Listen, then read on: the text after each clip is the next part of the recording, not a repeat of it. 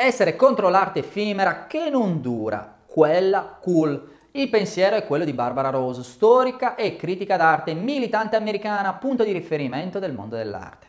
Nel corso della sua lunga carriera, avviata negli anni 60, è stata direttrice di musei, curatrice, corrispondente editoriale e redattrice di riviste, tra le quali Art Forum, che ha in parte contribuito a creare. Ha addirittura lavorato nella mitica galleria di Leo Castelli, conoscendo i grandi della scena artistica americana come Andy Warhol, Robert Rauschenberg, Jasper Jones e Frank Stella, che sposa nel 1961. 1961. Numerose le mostre curate e i riconoscimenti ricevuti. Anche in Italia, dove ha vissuto per alcuni anni, ha ricoperto il ruolo di direttrice del programma dell'Istituto Internazionale di Arte e Architettura a Corciano. Una grande perdita per il mondo dell'arte nel 2020, a cui resta però un'eredità critica importante.